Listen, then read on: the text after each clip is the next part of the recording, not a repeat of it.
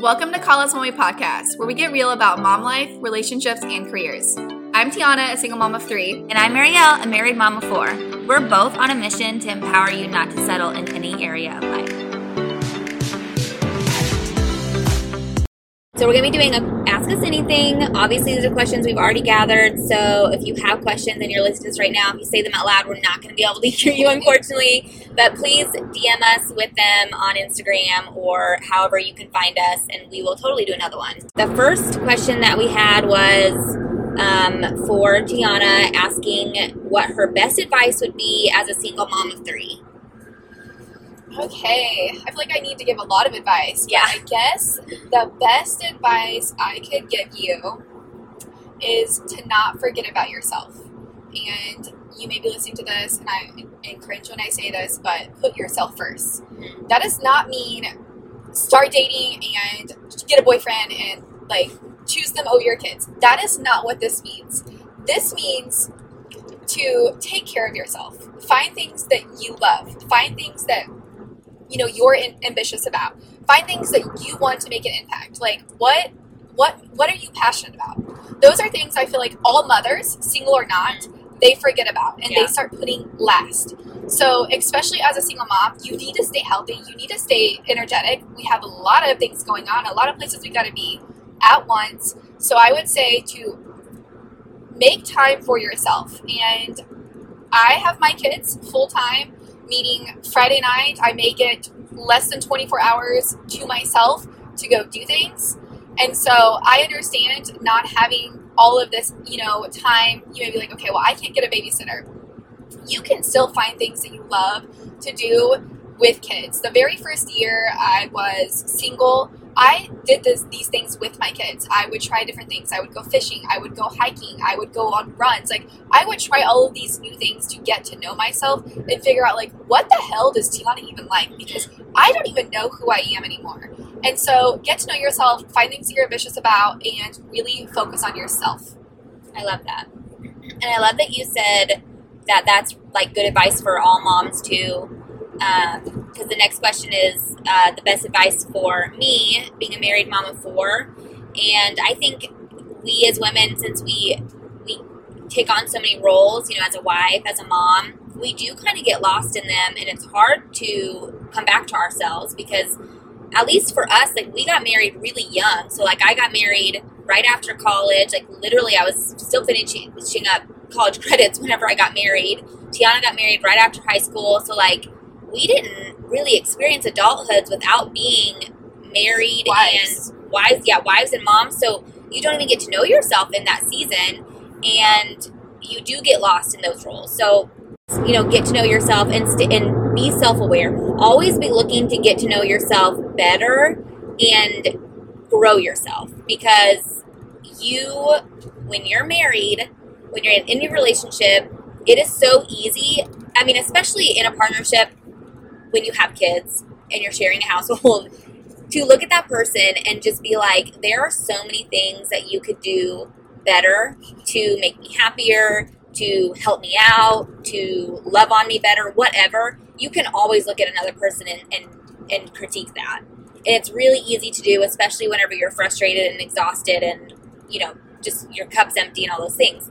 But that's not going to help anything. It's just not going to. So whenever you look at yourself, and I'm not saying that if there are issues like that, they shouldn't be addressed, but there are just better ways to do it. So the, the thing that I've learned is there are always things that I could be doing better too.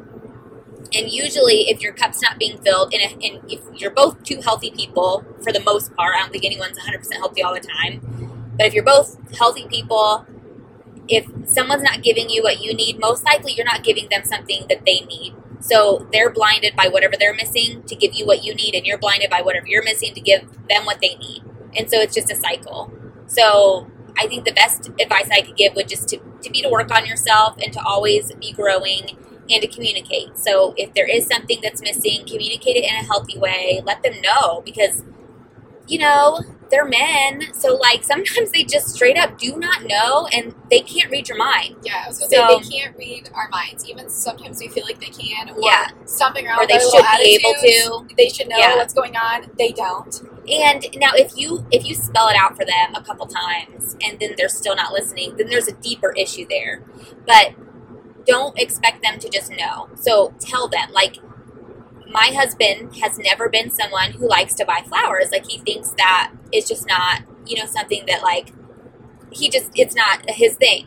And I told him I like getting flowers. And it, at first I did it in like a very like giving him a hard time way. But then eventually I just told him like I like it because when I see them throughout the week that I have them, I think of you giving them to me. So I explained it to him in like a non-confrontational way, in a non-joking way so he knew I wasn't just giving him a hard time. And then he started buying me flowers more. So you you just got to let them know what's important to you and Yeah. assuming that you both love each other, they will respect that. Yeah, I want to add to that. So, obviously, guys, I'm divorced, but I was married for nine and a half years. I think it's realizing too that men and women have different expectations for what a relationship should look like. Mm-hmm. And we go into relationships a lot of the time assuming that they want the same thing that we do. And most of the time, yes, in result, yes, as in a big picture, but for like the little things that are involved of an expectations of a relationship, they're completely different. Right? It's like going into sex and being like the same thing's going to work on both of us. Like that's Yeah. not no, that's not how it works. That's and and you should explore exactly what's going to work for both of you together. Yes, and a healthy sex life, guys, involves communication, even if that's uncomfortable. Tell them what you It like and also what you involves don't like. Two orgasms, not one, guys. yes, yes, yes, yes. That's good.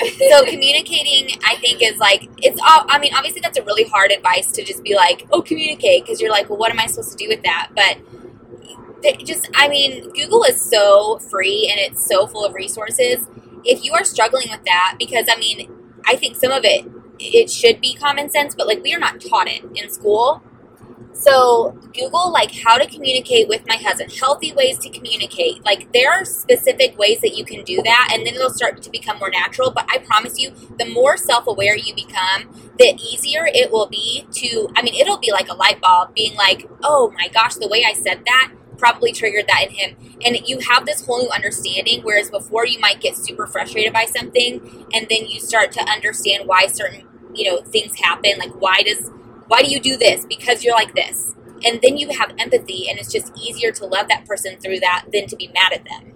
That's good, but the way you communicate it just made me like remember like say you guys are having sex and something doesn't feel good you're not just gonna be like that does not feel good stop it right Like, there's a healthier way and a nicer way where it doesn't turn you and him off to be like i like when you do this yeah always tell like Redirect if we're talking specifically in sex you can't track tiana's mind into sex and then track it right back out it's staying so. I wasn't really talking about communication and sex when you're like googling that. Like you can, but yes.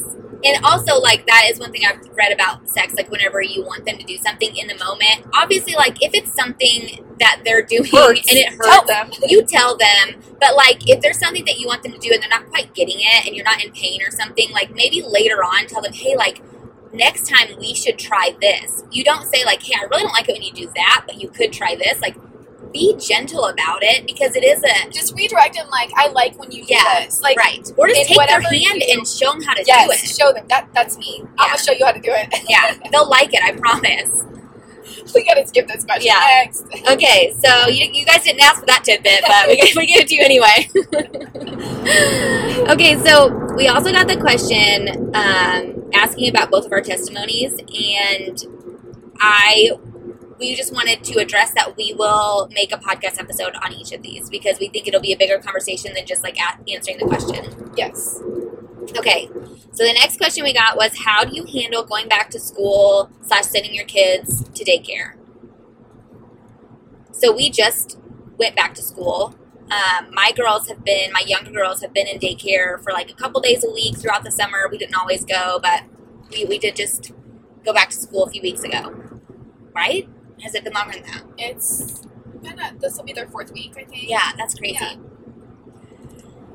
You know, there's a lot of things that as parents we have to think about sending our kids to school that like our parents probably didn't have to think about, you know, growing up in the 90s like let's just state the obvious, like our schools is safe anymore. Like there are just so many different things and personally I, I pray over my kids every day before they leave throughout the day, just protection over them I think that you have to, you have to make a decision. Kids have to go to school. They have to learn. Whether you teach them, someone else is right. Someone else If you live in America, this is just the system that we have. You'll ruin your happiness by constantly thinking through all the options that we have. You know, find a school that you feel safe with, go to public school or homeschool. Not everybody can homeschool. And like we physically probably could because of the way that our work life is. It would be really, really stressful, but we could do it. I choose not to because I, I think that my relationship with my kids would suffer. So I have to send my kids to school. Yes, I think every day about how something could happen, but that's not going to benefit me because they have to go no matter what. I'm doing everything I can to protect them, and that's all we can do because really it can happen to anybody, whether you're in another country or whatever. I mean, things like that can happen when you're out on a family day Right. going to the mall, you Mhm. know. In 2020, when like the pandemic hit, I lived in so much fear. I had so much fear inside of my body. Like I was determined. I bought so much stuff that for the rest of my kids, you know, until graduation, I was going to homeschool them. Yeah. And I did. I had to for that short period of time while our kids were home and like they sent the things home, and this is what we the only option. Mhm. But then I realized, like, this is not for me. You know, I know I am not a teacher. That this is like harming like my kids and I's relationship, my mental health, Yeah. their mental health. You know, I wasn't the best person I could be, and so to me, I had to make a choice be- between like, what do I actually want? Like, I never wanted to homeschool my kids, and if you do, you are amazing. Like, go you. But like, that is something that I just never dreamed of. It's not something I've ever wanted to do. I always wanted my kids to to go to school, to experience like all the different like, relationships, to experience the good and the bad, because you need that in life. You need good and bad. Yeah. If I sheltered my kids forever and then they grow up to be 18 years old and they go out to the real world, world, they are going to experience Right. that. So I wanted that for my kids. And so to me, I just choose like, okay, I'm not going to live in fear. Like, you know, even like just say like there's new things coming on now. And I started to get scared again. But I, I told myself, I was like, you know what? We're not going to live in fear. Yeah. I'll pray over them. I will pray every night. And that's that's the, cho- the choice I'm making. And so I don't even think about these things like on a daily basis. When I'm dropping my kids off at school, I'm not thinking about these things. I'm thinking about like, wow, Right. when they when I pick them up from school, I'm gonna, they're going to be excited to see me. I'm to be ready to see them. We're going to have a better relationship. And I will tell you, since school has started, we have had like our entire dynamic, which is like me and my kids, has done a, com- a complete 180 from me being home working with them with them all the entire summer. Yeah, and I will say too, But uh, like she said, I think you have to make the best decision Yeah. that's for you and your family. Like some women dream of homeschooling their kids, and I have a friend. She homeschooled her, her kids, and she loves it. Yeah. And like that's awesome, but like it's not for everyone. And I Right. don't want anyone who can't do that or feels like they don't want to do that to feel guilty. Right, right. Don't feel guilty.